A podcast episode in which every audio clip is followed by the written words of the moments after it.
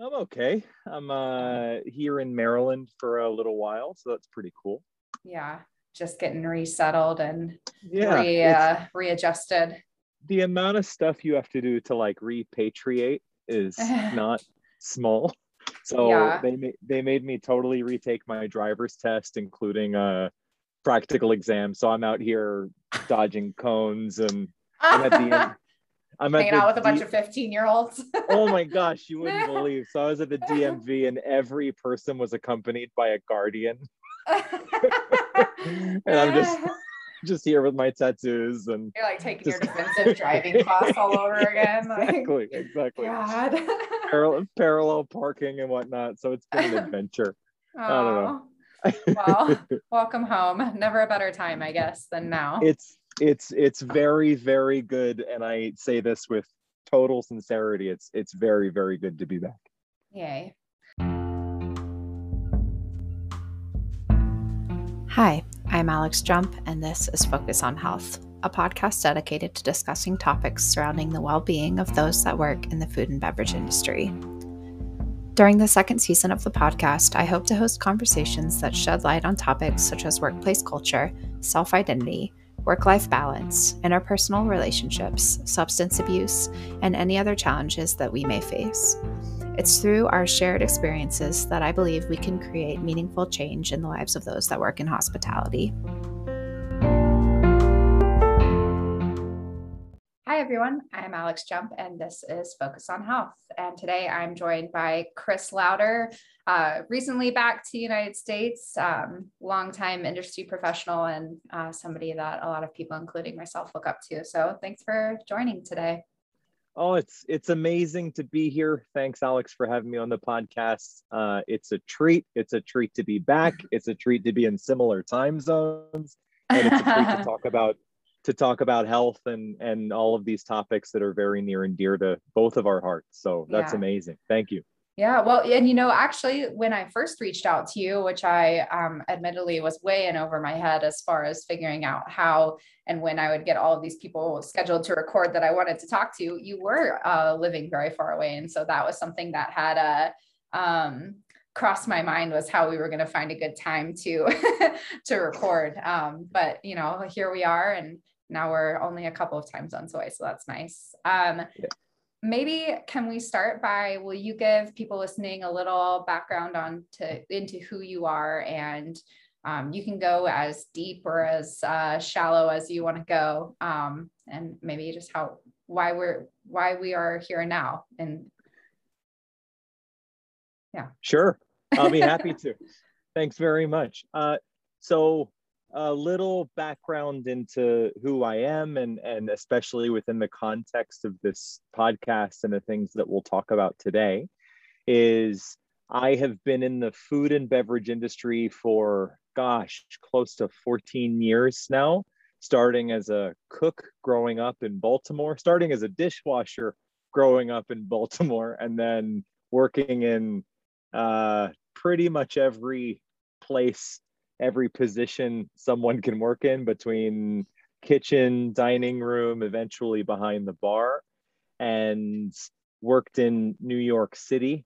Uh, in my cocktail part of my life, uh, worked in New York City at uh, Amor y Amargo with a good friend named Sother Teague, and right next door to Death and Company, I might add and as well as the Nomad Hotel in New York. Wound up going out to Asia to open Four Seasons Hotel in Seoul, and then moved to Shanghai to open Proof and Company, which is the role that I've been holding up until very recently, doing general manager of, of our Greater China operation. So that's importing and distribution of craft spirits, consulting on luxury hotel bars and this kind of thing, uh, and generally causing trouble and mayhem wherever we, we we might go, as you know.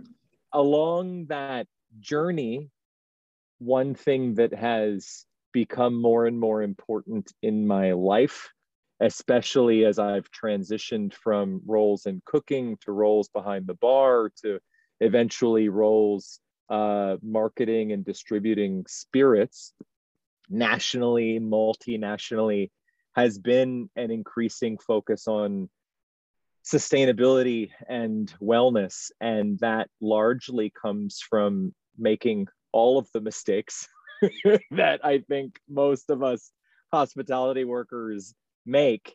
Uh, and and a lot of the unsustainability that that can come from those roles the late night pizza the closing down your friend's dive bar after your 30th night bartending uh, behind the stick um, you know, eating family meal fried chicken wings while stooped over a trash can out of a quart container, all this, all this kind of stuff. So uh, that's become a big part of my life and a big part of my, um, I'd say, as I have continued to delve into myself and my values, a big part of my identity has been my identity as an athlete. Um, and that's something that I'm, I'm excited to talk about today. So I, I compete in now, uh, later on down the road, I compete in Brazilian Jiu Jitsu. Uh, I love to run.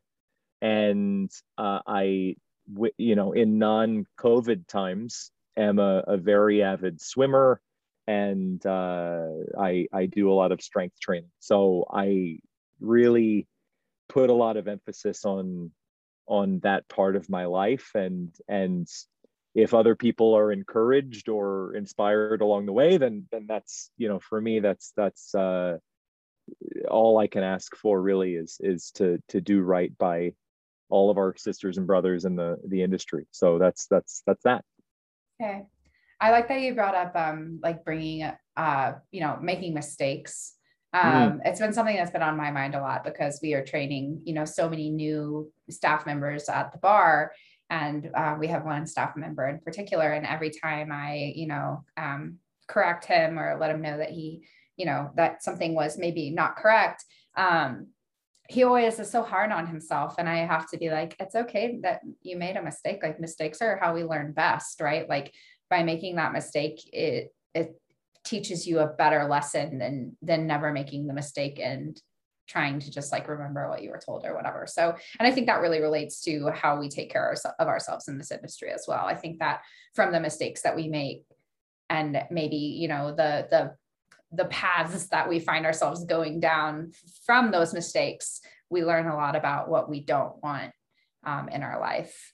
Oh um, gosh, there's there's two things I have to say to this, if if I may. And Please. F- firstly, it's uh, you know I find that the person that we're most well equipped to help is the person that we ourselves used to be.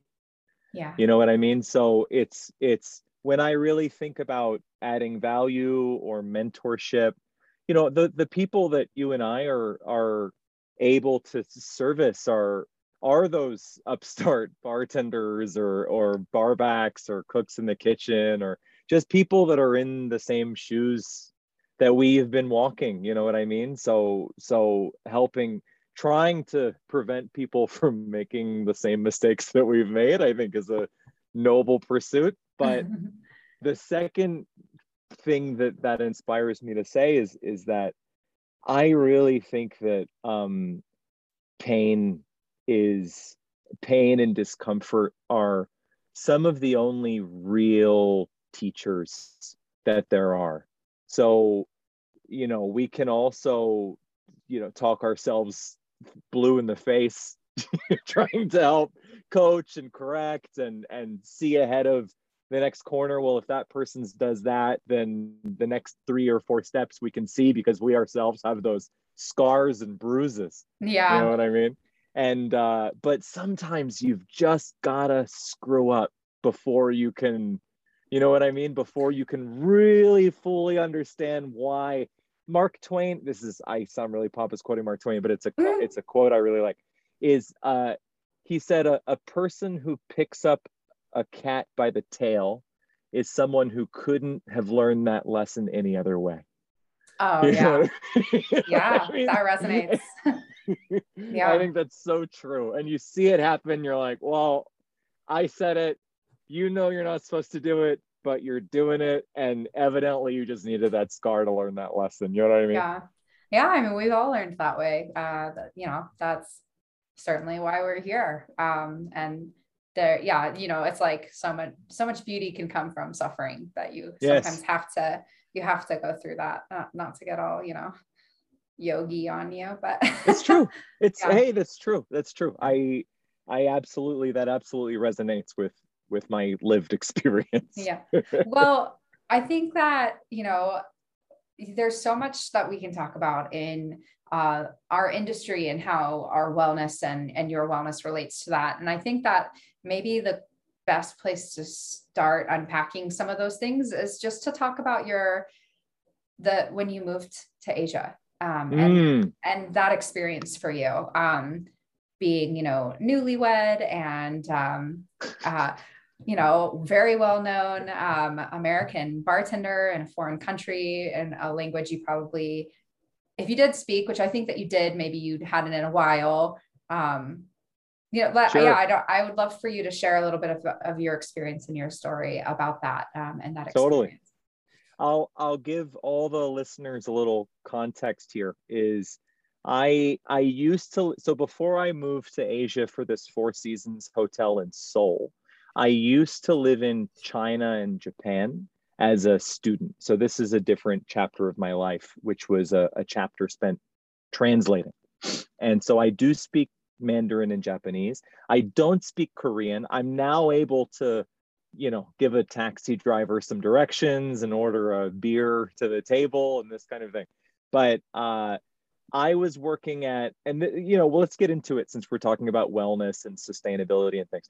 So I was working at the Nomad Hotel in New York, and that bar program was really uh, my baby. I was very emotional about it, and therefore very irrational about my time spent there at the bar.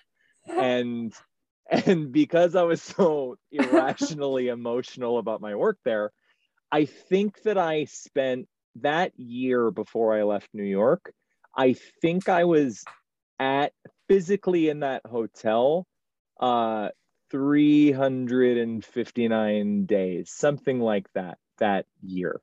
And that's not always in service, that's maybe coming in and doing inventory, but if anyone doesn't know the Nomad Hotel at that time, uh, it was a beast. And there were five, six places where cocktails were happening. We were doing multiple weddings in a given day on the rooftop in a you know corporate gathering there. We had a full bore Michelin star service. You know, we're doing brunch, we're doing lunch. We got another bar that opens in the evening, and I was managing all of that. So that was uh not to mention probably in-room dining as well. Yeah, yeah. In, in-room dining, Danny yeah. DeVito ordering yeah. multiple martinis to his room, all this kind of stuff. So you're dealing with all this stuff, and uh, you know you're doing your your private dining room planning for the week. And at that point, we had I think it was a bar staff of 42.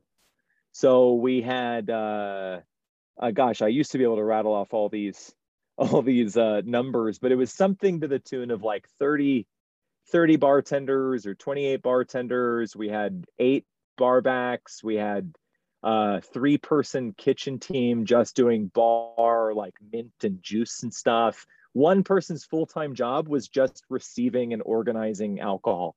Like, oh man, I wish I had you, that.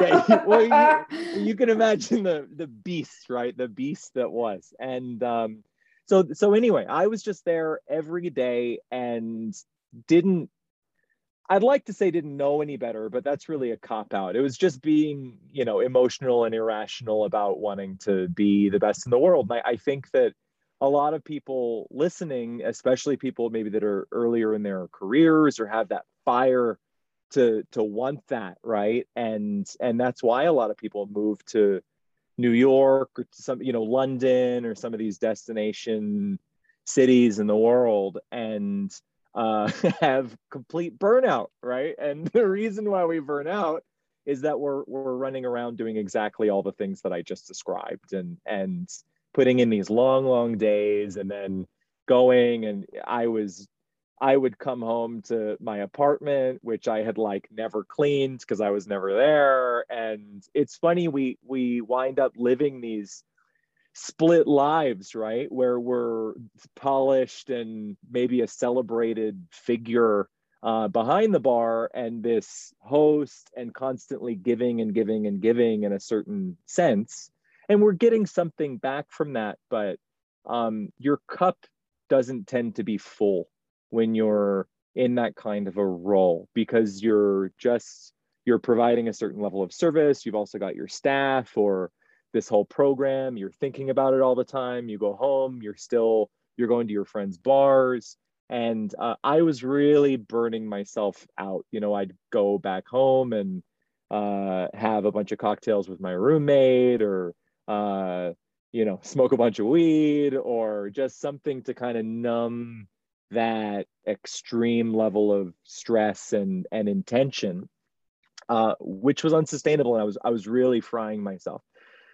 So then i uh, at the same time i met my now wife and we fell in love and we were living together and uh, that all happened kind of fast relatively speaking. You know it was in the course of of basically a, a half a year and my wife's name is Michaela. So Michaela also had previously lived in China for some short stint of time. She did uh, uh, consulting, guest bartending kind of thing in, in Shanghai.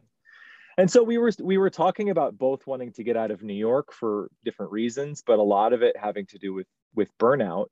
Um, and you might argue also kind of running from some of the uh, uh sure yeah yeah a little bit yeah rather than uh, addressing all of the problems that were making our lives unsustainable yeah. to just uproot and and life and, will be different there the, yeah. yeah. the grass will be greener the totally. stress will be less the first thing that i maybe we can ext- and maybe we'll stop along we'll find little stopping points in the story and and maybe give some some learned some hard learned scar wisdom to your to your listeners as per the first couple minutes of our conversation and say uh, i think that not just me but probably many people have this habit of thinking you know after i'm just going to get through this chapter in three weeks or in four weeks when such and such venues open or when this happens or when I get that paycheck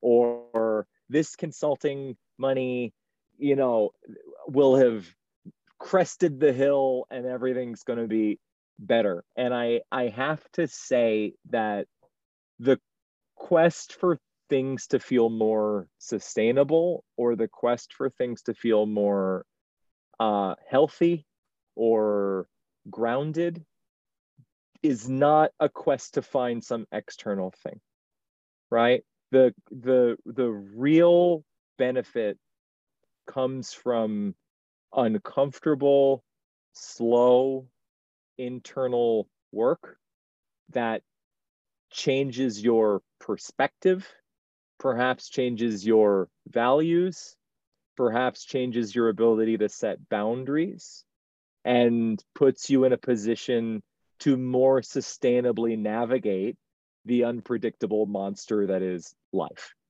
right? And and only when you do that work internally to be able to more sustainably navigate life will you be able to be in a position that you're not constantly looking three four weeks into the future when things are quote unquote going to get better. Because something is going to some shooting star is going to come mm-hmm. and pull you out of whatever the rut is. Do you know what I mean?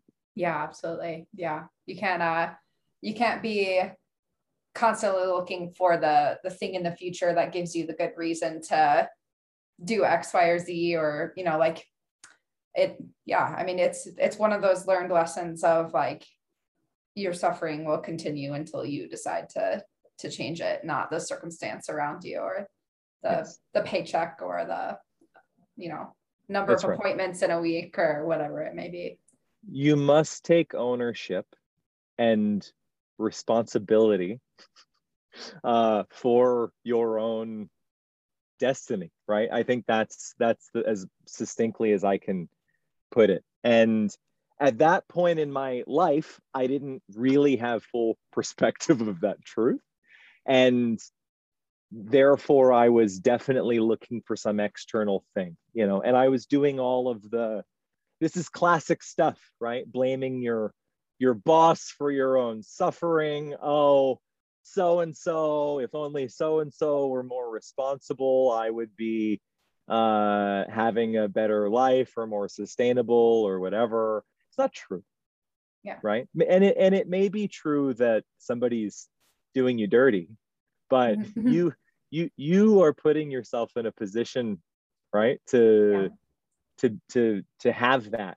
And that was just that's just what was going on. So uh but anyway, so in that space and in that mentality and mindset, um, started looking out to Asia Pacific. Now, this is not me saying that uh, I have some, I believe that I made the wrong choice. I believe that I totally made the right choice because our adventure and life growth in Asia has given both me and Michaela, if I can speak on her behalf here, so much more life perspective for which we're very grateful. Um, mm-hmm. It's been painful.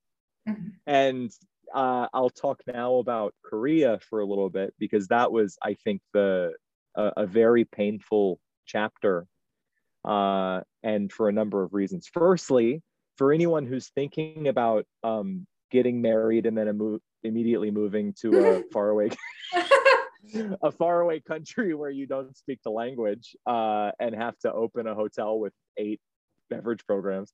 Um, I don't I don't recommend it. Uh, just just pure and simple. Can't picture why that would be so difficult. do it. Uh, uh, we did it. So Mick and I moved out to Seoul. We got married at City Hall, and uh, also part of the the speed of that wedding was to to catch a deadline to get visa paperwork and this kind of stuff. So we, we went, we got married at City Hall. We were like, let's just go move to, to Seoul. It'll be fine. You can, uh, Mick was like, I'll, I'll consult. Turns out, can't just do that. There's a lot of visa restrictions. oh no. Work work paper requirements and stuff in a lot of countries, which we've learned uh, again the hard way. The, the scars is the only way you're ever going to really learn. So we we moved out to Seoul, and uh, that was tough. I gotta say. So part of why why was it really tough? Well, firstly, um, in Korea, again, I think that we were still at a part of our journey where we were learning all of these important life lessons. So, uh, you know, there were bits that we didn't navigate, I think, as well as we could. But also in in Korea, a lot of the, you know, there's a lot of drinking soju. There's a lot of having third, second, third, fourth dinner you know, sitting down for a, a, second, third dinner at five o'clock in the morning to a fully mm. sat restaurant and and crushing soju through the evening. And uh, you know, that was that was a, a tough chapter, I think. And so eventually Michaela wound up moving to Miami to run the bar at Sweet Liberty. And uh, she and I were fine, but that was just a better opportunity at that time that we both believed in rather than her just like spinning her wheels in Seoul and uh, that meant that I was just alone in Korea for a half a year mm-hmm. um, at a hotel where people spoke very broken English at best, you know, in a bar uh, underground. And, and we did work, again, we did beverage work that I'm very, very proud of. Like that bar became, now it's one of the world's 50 best bars. We've had amazing uh, bartenders Keith Motsi and Lorenzo Antinori come through and, and run the show and really transform it. Uh, but I was left with six months, during which time I did uh, not very much talking because everyone around me, all of the guests, the guests spoke less English than the staff did. So people would just call me over to their table and be like, "You're from New York," and I'd be like, "Yeah," and they'd be like, "All right, that's, that's all I know how to say." yeah. That's like so, when I went to Italy and everybody was like, You're from Tennessee, Jack Daniels. Hey. Yeah. and you're like, was, Yeah. And they're like, Yeah. Yeah. yeah. That's not true, actually. Everybody in Italy loves speaking English, but that's fair. Sorry. That's fair. That's fair. That's fair. Yeah. Uh, but yeah, I mean, it was you know, there's there's, uh, and I'm not. This isn't me disparaging Korea as a as a place, a great place to live. Just for me in that chapter, just being in that bar every day, and I would just go in and eat family meal, and you know, go tend, you know, make sure the program was running, and uh, it was a lot of time in the office or a lot of time like hanging out with people. We couldn't really communicate very much. Uh, the net effect of that was that I had a lot of internal quiet time to just reflect on on life and and that was uh it wound up being not by design but by effect uh it wound up being a kind of exile for me that i in hindsight realized was deeply beneficial. Uh it was never intended to be that but the effect of just me being there almost in silence for a half a year um, and all i could do was i would just get on youtube and i would uh, listen to some motivational speeches and and uh, really actually i got very passionate and deep into some some different speakers and and people that I think have had a really profound impact on my psychology. Um, you know, the Les Browns of the world and and this kind of thing. And uh, I wound up really changing the way that I think about myself and my wellness and and I had a lot of time to really kind of explore those topics. Uh, and I'm grateful for that. So one of the things I learned during that period, if I can share it, Nice. is is uh, I thought a lot about the topic of identity, and one thing that I have come to really believe is that we will always find ways to act to act in ways that we feel are consistent with our identity we will act in ways that are consistent with who we believe ourselves to be. Now, the more simple, or perhaps another word is not thoughtful, your identity is, or unintentional your identity is, um, the more I think you may have a simplified menu of the options that you think that you are worthy of. I You feel really me? like where this is going. Yes, please continue. oh man. so, so Yeah. so uh, for a long time i just really didn't think very deeply about who is chris lowder the man and what am i what am i you know who am i what am i showing up to do and i instead of thinking hard about that i thought hard about what do i do and and what is my craft right i Yeah. uh, adopted wholeheartedly after university, where I had the identity of a student. I went on to bartending, where I had the identity of a bartender or a mixologist or a craft cocktail guy. And as a result of that, I consistently behaved in a way that was consistent with that very brief one word moniker for who I am. Who am I? I'm Chris Lowder. I'm a bartender, right? And I do bartender things. yeah, I do. I get tattoos of pineapples, and I take shots. I drink a lot Fernet. and I eat a lot of rich food and travel to go see bartender things. And then my time 100%. off is consumed by bartender conferences and I'm I'm on my bartender friends' Facebook pages, and I'm obsessing over what's happening on so and so's wall, and what's the latest deal with, you know, Kwant in London, and you know what's this guy up to, and and I go to the latest openings, and I you know all this kind of stuff, right? And I the more I thought about it, the more I realized that um, that kind of identity, and we do it to each other, right? This isn't a self-imposed identity necessarily. We are uh, toxically prescribing identities to other people all the time and we do it in in uh not i don't want to say sneaky ways but we do it in just these automatic ways like hi i'm chris at a party and then someone would be like oh what do you do? Right right? yeah. As though that is the start and end of identity right? Yeah. of just oh you're a bartender. Got it. Now i yeah. know everything there is to know about you. Yeah. You know what i mean?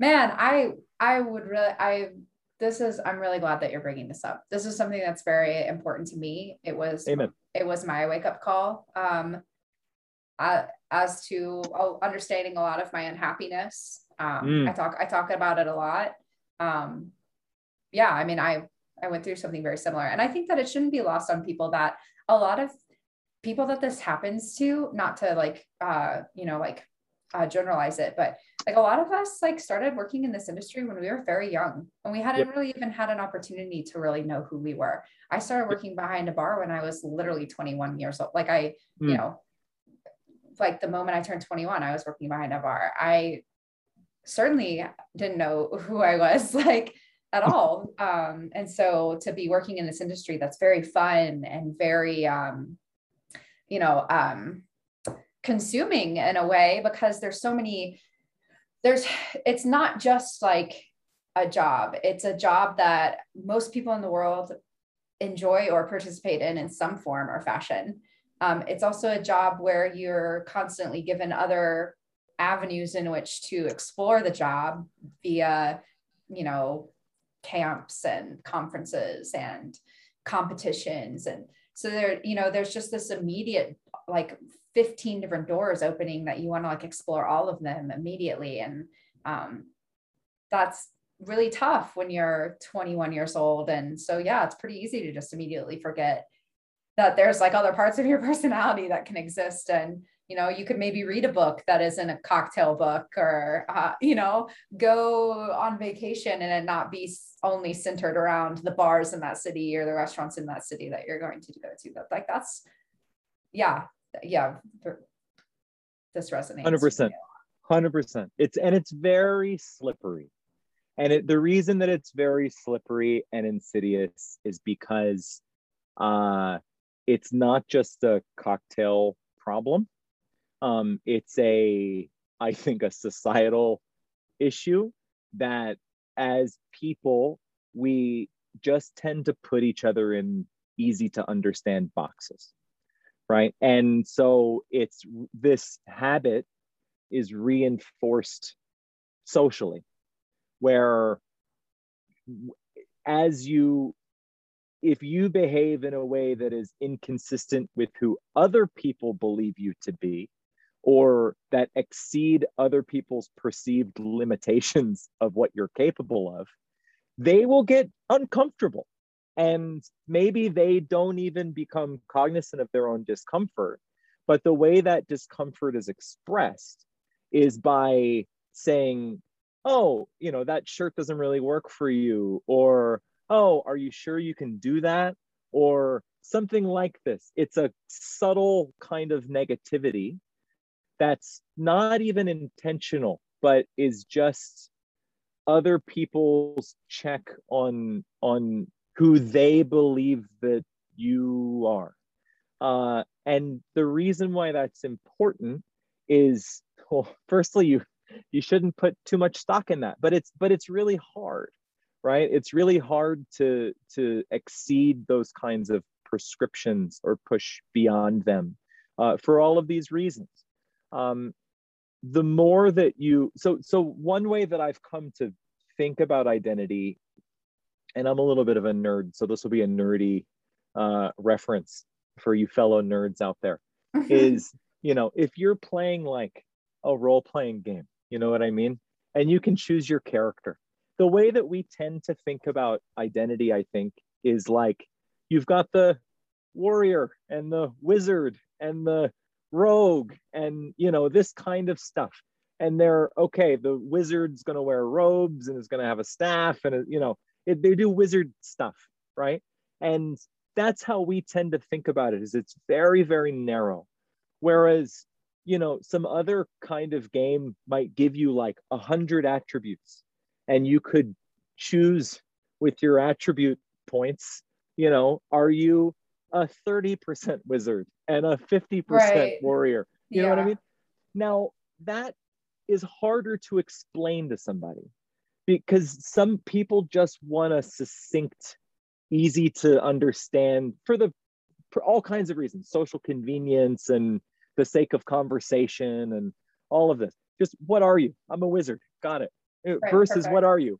Um, I'm wh- 60% are you? wizard and Yeah. you know, I also dab I'm also Yeah. a poet, and I also Yeah. paint. And they're like, "All right, wrap it up." You know what I mean? yeah.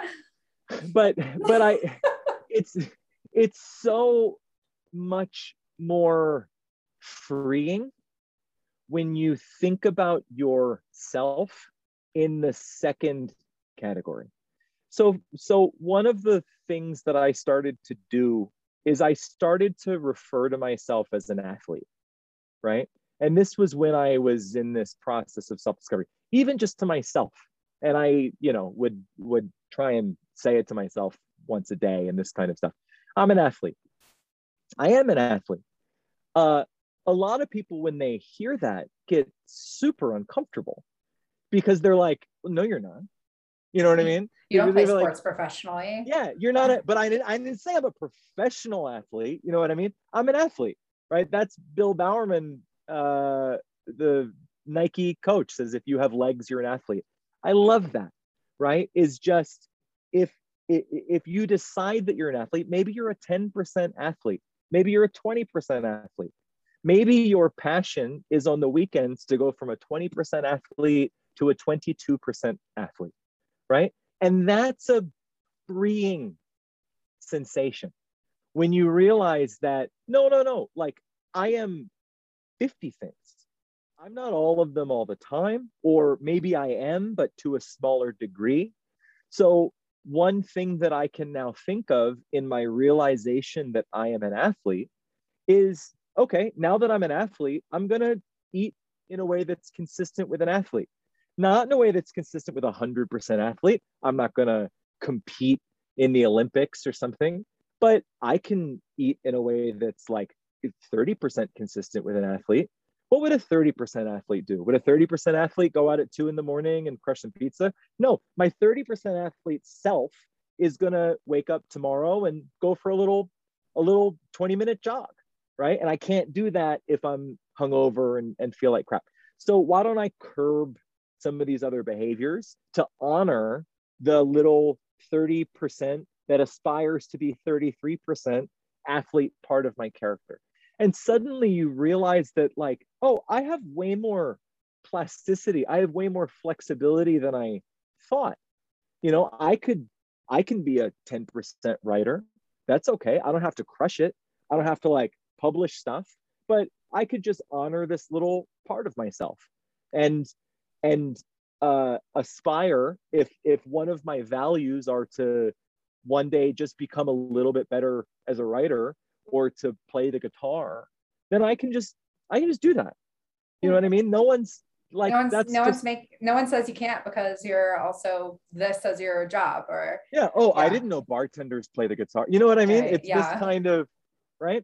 And part of the reason why i think subconsciously people want to check that impulse in you is because once you discover your 30% athlete and 20% musician and 15% creative writer and you're also a, a, a sibling and a and a and a daughter or a son or a or a you know whatever you are um, and all the things that you are as you explore and develop those things the people who are not exploring and developing those parts of themselves have to make a choice when they see you do that. They can either say, wow, that person is capable of more than I thought that they were. And therefore, maybe I'm capable of things that I didn't know that I was. And the reason that I'm not doing the other things that my soul yearns to do is because I'm just choosing not to. Right. Or they can say, oh, I don't think bartenders play the guitar. I don't think, you know, who do you think you are? What are you what are you trying to prove? how dare Right? you Yeah, what, are you what are you trying prove? to what are you trying to prove by like running around all the time so the reason that it can the reason that it can cause discomfort is that uh, it puts into perspective our own responsibility and our own accountability. And the fact that actually all those things that you're doing i could be doing but i'm choosing not to right? And when people get perspective of that choice and the fact that they're not exercising their choices to to broaden their own lives uh, it makes people uncomfortable. And and i don't think it's an active wanting to keep each other in a box. I think it's a really subtle subconscious thing yeah i mean i i'm glad that you brought up this idea of identity because i think that i think about this a lot. And it and i also think about it in the in the way of how my my idea of my identity or how other people perceive my identity as it relates to my work often can have a negative impact on um, on the on whether or not I make decisions because of my whatever. I'm I'm afraid of what people will perceive that decision to mean. You know what I mean? Like mm. I don't know if this is something you struggled with when you decided to leave the NoMad of like well, what if people think X about why I left or whatever? And like, that's just a really general example, but like, you know, I've had, you know, conversations about like, for instance, like I, I have to, I've had to stop bartending. I can't, I can't physically bartend anymore. My wrist is mm. like totally fucked up. I can't practice yoga because of my wrist. And so like I had to make the decision of like to stop physically bartending behind the bar. And so, you know, part of the conversation that I had with my therapist was like, well, you know, what are people going to think about that? Was I like not good enough to bartend? And you know, it's just such a silly thing to like even spend any mental energy on. But it, I don't know if that's something that you struggled with at all with, and I don't know any part of your career, but it certainly was related, has it is directly tied to how I relate my bartending identity to who I'm I am. Oh my gosh, a hundred percent yes. Uh, when I moved, and I'll I'll give you two examples. One that I navigated poorly, and one that I hope that I've done better with is certainly going from New York to South Korea because I hadn't yet done all of the internal work. Uh, I was absolutely hell bent on making sure that people didn't perceive a slowdown in my creative output or my career or my my career progression i've always been someone who's very focused on the story what's the narrative how am i going to contextualize this next move for myself or how are people going to understand it and that's not always healthy for reasons that we've talked about. But at that time, I was really hell bent on making sure that I was as noisy as possible on social media. I'm all the way out in South Korea. Uh, if I don't win an award, what does it say about uh, me and my, uh, you know, if I lose this momentum, it's gone forever. And I was really uh, obsessing about this detail in a way that like i say was was detrimental it certainly affected my my relationship with my new wife uh, it certainly impacted i think it really uh, that obsession with my perceived identity is uh, uh, stopped me, I think, from going out and and making just making healthy decisions and making friends and being social with people outside of the bartender network and all of this stuff right? So i i was hyper focused on performing the act of international bartender right? And uh you know one thing that i i read recently a book called think like a monk by a guy named jay shetty and uh, a passage that really struck me in that book was um, you know you're you're not who you think you are You're not who other people think you are. You are who you think other people think you are. And that's the exactly what you're saying and what I'm saying is no one's calling me on the phone and saying, Hey Chris, I, I I'm really excited to see your new cocktails from Korea. And if you don't have anything to show for yourself, I'm going to think that you're a worse bartender, right? No one's actually saying that. Perhaps nobody even cares. Right. But, yeah. yeah, exactly. But, but I am, and the same with you and what you're saying about your wrist and your decision to to you know move into a different chapter in your career and life is you're not being truthful to your own compass you're not being truthful to what other people are saying to you. Probably if you asked your friends directly, hey, I'm thinking about stopping bartending. Do you care? They'd be like, fuck, no. Like, please just just do you. You know what I mean? Do what makes you happy and healthy. But we are behaving in a way that we think other people think about us. Another way to picture that is like you are trying to look good for the day, but you're looking in a funhouse mirror. You know what I mean? And so yeah. you're trying to contort your own self-image to look good in a reflection that's that's already distorted, right? Mm-hmm. And even if people did tell you, "Hey, you should really keep bartending," do you think that has anything to do with you? Right. No. It has to do with their baggage and their own insecurities and their thought that like, well, if I stop bartending, I think that other people would think this about me. And therefore, you shouldn't stop bartending because other people might think that about you. It's a projection of their insecurities onto you, right? As like a transference of, of insecurity, right? So it's it's the it's the funhouse mirror, right? And uh it's something to really be careful. The only the more I talk about this, the only way to get past all of that is just detachment right yeah. it's just to to well yeah it's to say i my identity is not defined by the fact that i'm a bartender like yes. that's not my only part of my identity right so like to detach yourself from that like one like you know to and not make from... calculated decisions based on just this one small fact about yourself. Yes. And also to not make calculated decisions based on your perceived idea of other people's perception, whether or not they're happy with your decisions, all this kind of stuff.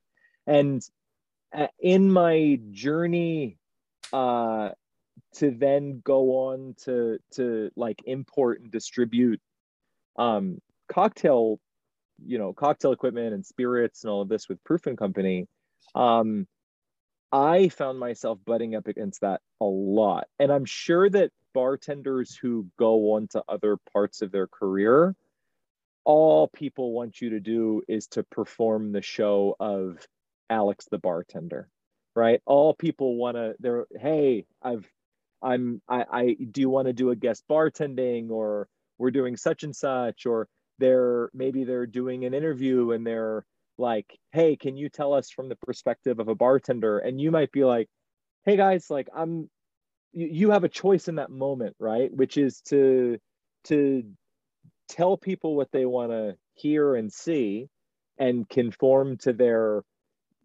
closed perception of of you as a person or to constantly have to, to put up that boundary and okay guys for the 15th time like i'm not bartending anymore. This is i'm i'm doing these other stuff. If you want me to answer this interview i'm happy to do it about these topics that i'm really passionate about right now. Otherwise forget it. Uh michaela who uh, is not here so i won't speak too much on her behalf but you know she's gone on to start her own wellness company that's amazing called wonderlet and doing all of this incredible work uh, doing rituals and ceremonies for women's wellness and and working on like the the social construct that is sisterhood and it's amazing the yeah. number of requests that she still gets from like you know people will text us in a group chat link us both in a group chat and say hey i have a question for you too about cocktails in china and she's like i haven't been working Yeah. in the spirits industry in years, but uh, Yeah. Thank you. Yeah, thanks, but but you know, please, you like, what are you even talking about?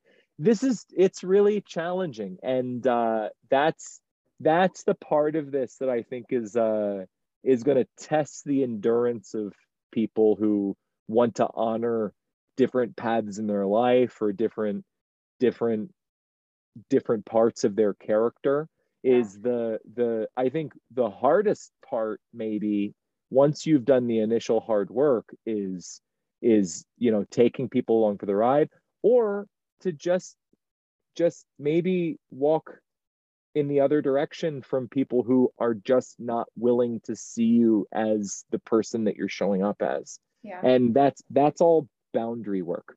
You know what i mean? And that can be really tough because you feel Yeah. guilty and, and all this. You said um you said that there was an example of uh how you felt like you handled that uh that well. Um, Sure. Do you want to share that?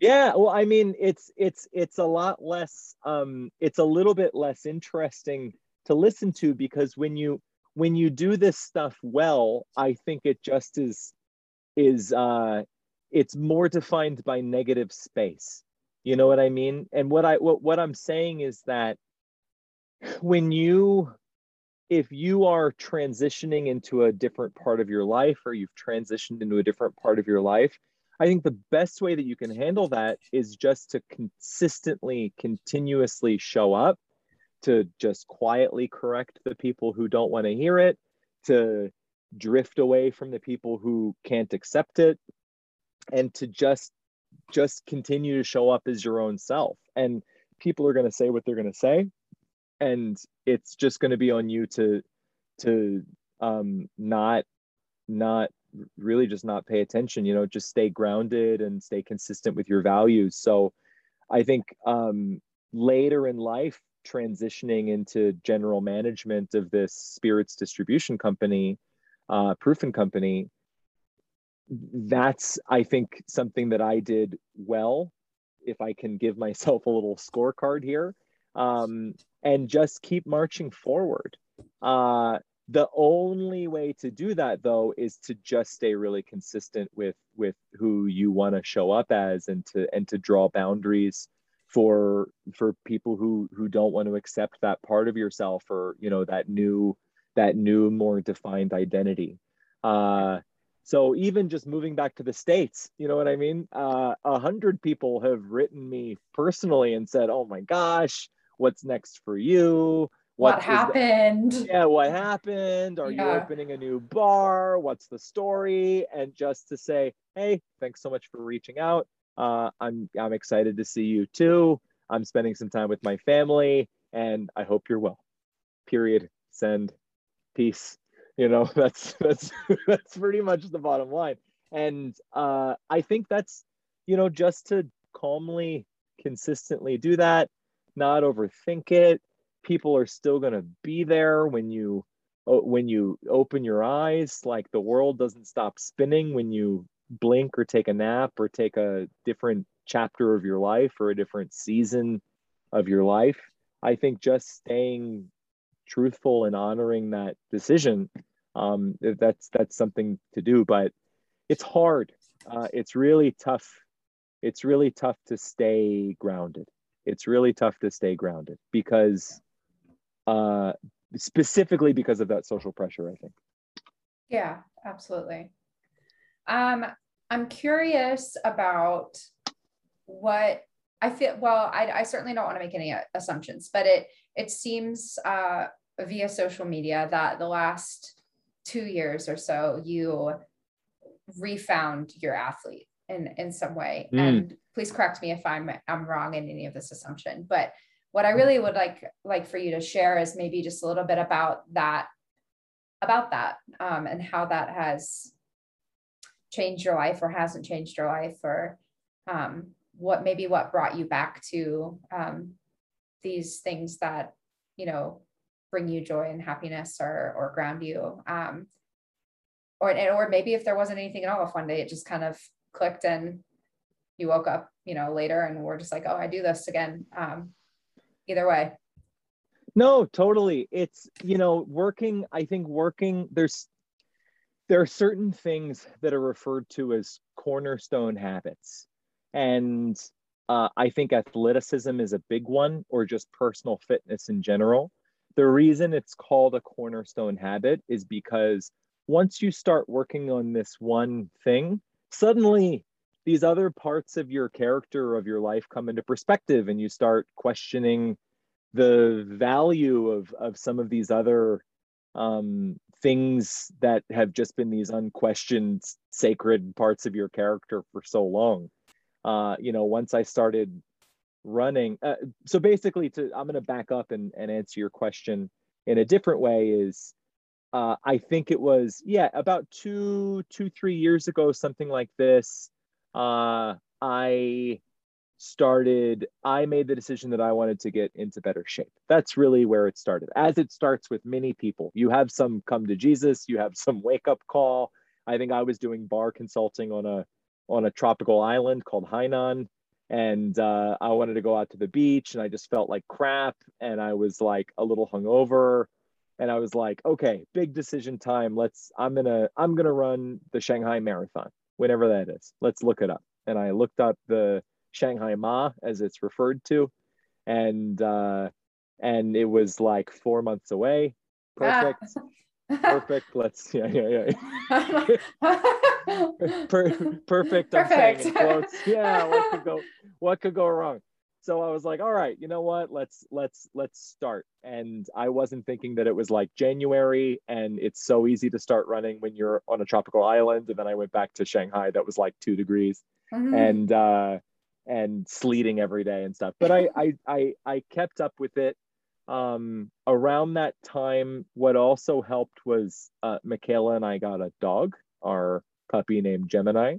And Gem also has given a lot of structure to my life where I'm no longer able to just sleep in. I'm beholden to another living creature and and I want to make sure that he has a good quality of life and all this stuff. So suddenly I'm out, I'm going for walks, uh, and I'm putting on my Nike app and I'm I'm doing these runs. Now, along that journey, uh, I you know this is not a binary switch. Like it's not suddenly you're uh, you know one day you wake up and you're an athlete but it was a slow burn as i think it is with a lot of people until i had a certain critical mass of realizations and habits that helped me stay there. So i started running. Um, i was pushing out the mileage longer and longer and longer and eventually uh, i got up to like i did a half marathon one day for a Sunday long run. I did like 22 or 23K or something. And that was the final run in my journey to the marathon where I had given myself such bad Achilles tendonitis. Oh, no. uh, yeah, and and I had shin splints and all this, and I was just pushing and pushing and pushing and not really listening to my body.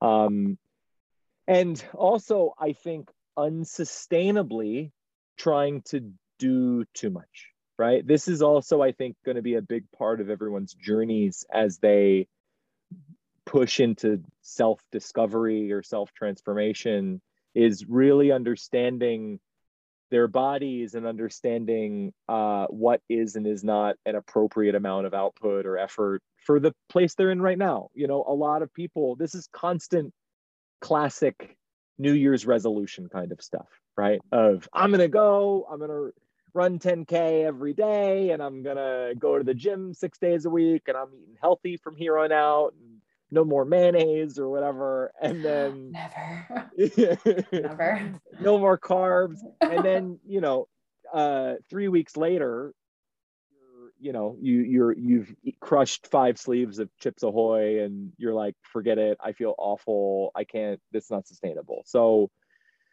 it's why I mention it's, and I think a reason that people do that is because we have these binary understandings of what identity is.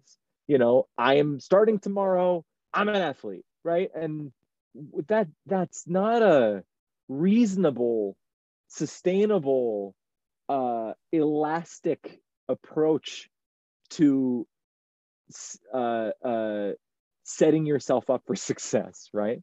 It's also why if you listen to people talk about dieting, um, that's not a good idea, right? right? Is is to define to define changing your eating habits as like a temporary today I start a diet, if I'm gonna do this weird thing that I don't do that doesn't jive right. with my life. And then one day I'm gonna be off a diet and I have not I haven't learned anything, right?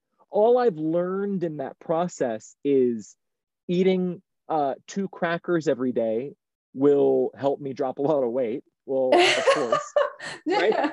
Yeah. And and that I and the, and that weight loss is miserable. And then when you come off a diet, quote unquote, you you haven't gotten any new wisdom that you can apply to your life in a long-term elastic sustainable way mm-hmm. right same thing with this kind of new year's resolution kind of thinking which is where i was at that time so uh, that didn't work and at the same time i was also i read uh, four hour body by tim ferriss i did a lot of damage to myself trying to follow that book uh, which was like basically it was a keto. I, I functionally was switching to keto at the same time I was trying to marathon train. and I was living in China. It was just a disaster. So uh, then I got into swimming and I threw myself equally hard into swimming and went nuts. Um, eventually, really aggravated my shoulder tendons, as you will if you do that. Mm-hmm and then when that didn't work, I went equally hard into Brazilian Jiu Jitsu. And then uh, finally, I was forced to shut up and listen to my body when I like popped some cartilage off of my rib cage, ah. trying to trying to throw somebody who didn't want to be thrown. And nothing will teach you humility more than Brazilian Jiu Jitsu.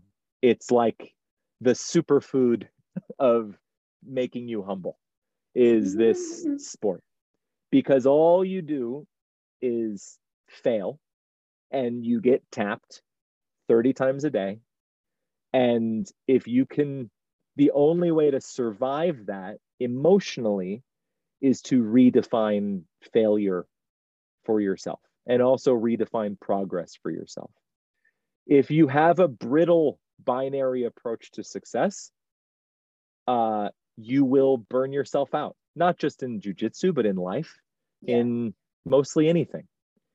If you have a generous, flexible understanding of my goal today is just to get 0.5% better at something that I value, well, now you are in a position to really succeed in the long haul because all you're looking to do is to make small incremental improvements in the long haul of life.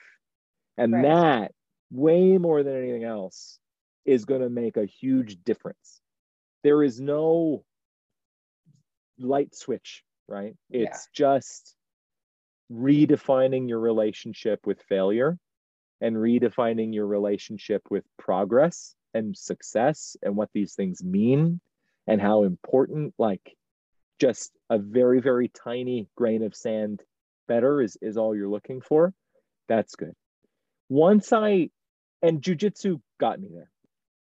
Once I learned that truth to as a long answer to your short question, once I learned that relationship, uh, I was able to really um, long term lean into athleticism and fitness.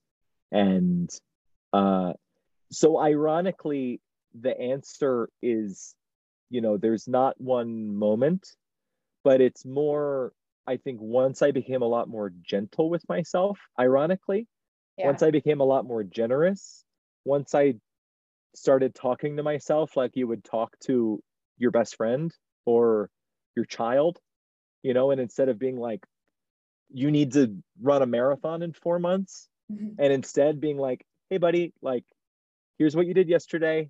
Let's talk about it truthfully. Um, how can we do a little bit better tomorrow? Yeah. And uh, that's that's been the real force multiplier.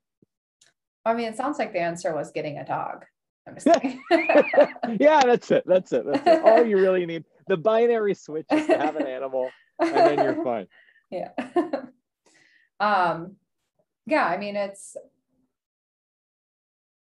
I I think it's like it's a easy cop out to say that that that to reset your um what's the word I'm thinking of like to reset your your standards um, in in our industry is particularly hard because I think it's hard for everybody, no matter yes. what you do.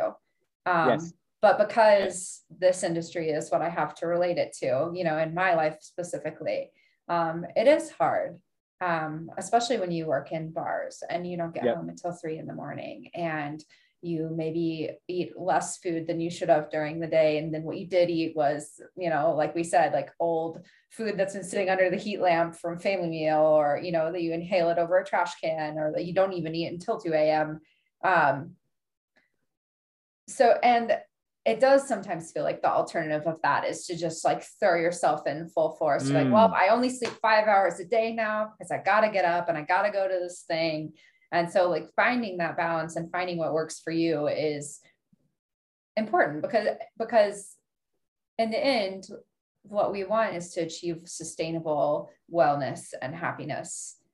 And that can't come when you're trying to push yourself to do things that are not sustainable with what you how you live your life.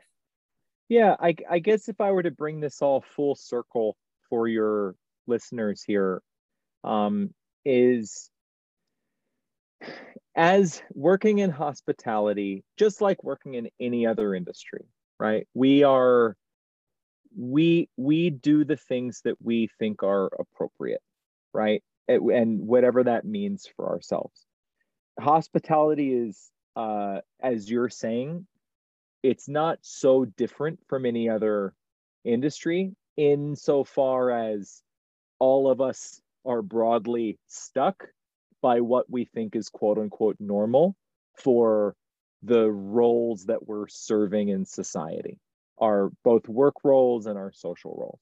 All you have to do is sit on the subway or a bus or stand in the middle of a supermarket and just look around and you'll see that you know this is something that all people almost you know what i mean all people let's just be super general um, in some degree or another uh, are in the middle of of of dealing with right? Everybody is is fighting this battle in some way or another. And so the first thing to say is just be generous with yourself right? You're not alone. Everybody is dealing with this kind of a, a, a situation in, in some degree or another. And where to go from here if you're listening to this and you're really thinking like how can i be a little bit more healthy quote unquote? How can i be a little bit more sustainable in my life and in my career? Um it's i think just to be generous with yourself to be accepting uh that you're not going to get it all right away and then that's okay. But at the same time to have some sense of sense of responsibility that if you do want to make some positive changes, it is within your power. You know, not and I this is all relative talk, right? Everybody's dealing with something different. Everybody has a different thing going on. Everybody has a different uh, personal struggle or or or um, maybe something physical or, or what have you. But if you ask yourself, how can I be 1% better tomorrow? The answer is in your right? And it could be sleeping a little bit more, it could be drinking a little bit more water, it could be making a plan like what's what am I going to eat tomorrow? Let me why don't I show up with with some you know something to eat that's a little bit more nutritious than what's being served to me that's all everything i'm talking about is a kind of boundary right because when we're not conscious and when we're not being intentional about what we put in our bodies, people around us are just going to have quick answers, right? Here's a box of food, eat it. Here's a thing to drink, you should drink it. Here's a place that we're all going to go, you should go, right? Oh, okay, I'll go. Now the the the road that people are going to influence us down if we're not being conscious and intentional about our actions in the hospitality industry is one that's particularly fraught right? That's why this podcast exists is because yeah. those options that are being served to you are not going to be hey let's go to the gym after work and drink a bunch of water right? It's going to be it's, to which it might be if you worked in a certain office right? Let's go to soul right, cycle yeah. during our lunch. Right. It, we don't we don't have those but it's the i think the danger is not some inherent danger of the hospitality industry i think that the danger is not is more of an environmental slipperiness. And that slipperiness is particularly problematic when we are not setting intentions about what we want for ourselves. And when we're not very clear about our own values and what we want to accomplish today or tomorrow or this month. If you wake up in the morning and make a little set of intentions for the day and then make a plan for how you're going to fulfill those intentions well when somebody asks says hey dude you want to go for a couple beers after work well you know right away whether or not that's consistent with the intentions that you've set for yourself and so it's a lot easier to say no or sure but i'm going to drink water or you know whatever is true for you it's a lot easier to do that if you've already set conscious intentions for how that interaction is going to go. If you haven't done that work and you are just a passenger, then it's a slippery, easy road to being less healthy, right? Yeah. Whatever that means for you. So if I were to give people like the super, super condensed, too long didn't read version of what I have to say today, it's it's just to really think hard about what do you want for you and who are you and what does that mean and what are some steps to take to get to that vision for yourself uh, if you can do that uh, like forget anything else that you said today if you can just do that which takes, you know, that's going to be a day of journaling, right? This isn't an easy, quick question. But if if you can do that hard introspective work, a lot of this stuff becomes easy. And I'm not just talking about health. I'm talking about this is true of your relationships. It's true for your professional progress. It's mm, true for balance sure your your work and life and how they integrate and you know what relationships you want or who you want to be friends with or any kind of vision for yourself. This is this is where it all starts. Yeah. Uh is is there. That's all i have to say. Well i mean i, I think that was a perfect way to to end this episode. I think it was um you know heartfelt and, and meaningful and certainly resonated with me. So I really appreciate you taking the time to share. Alex, it's an absolute treat to hang out with you today. Uh, I will be very happy to visit Colorado soon. So that's exciting. Oh, we got to get you out here. yes, yes, yes. Very, very soon.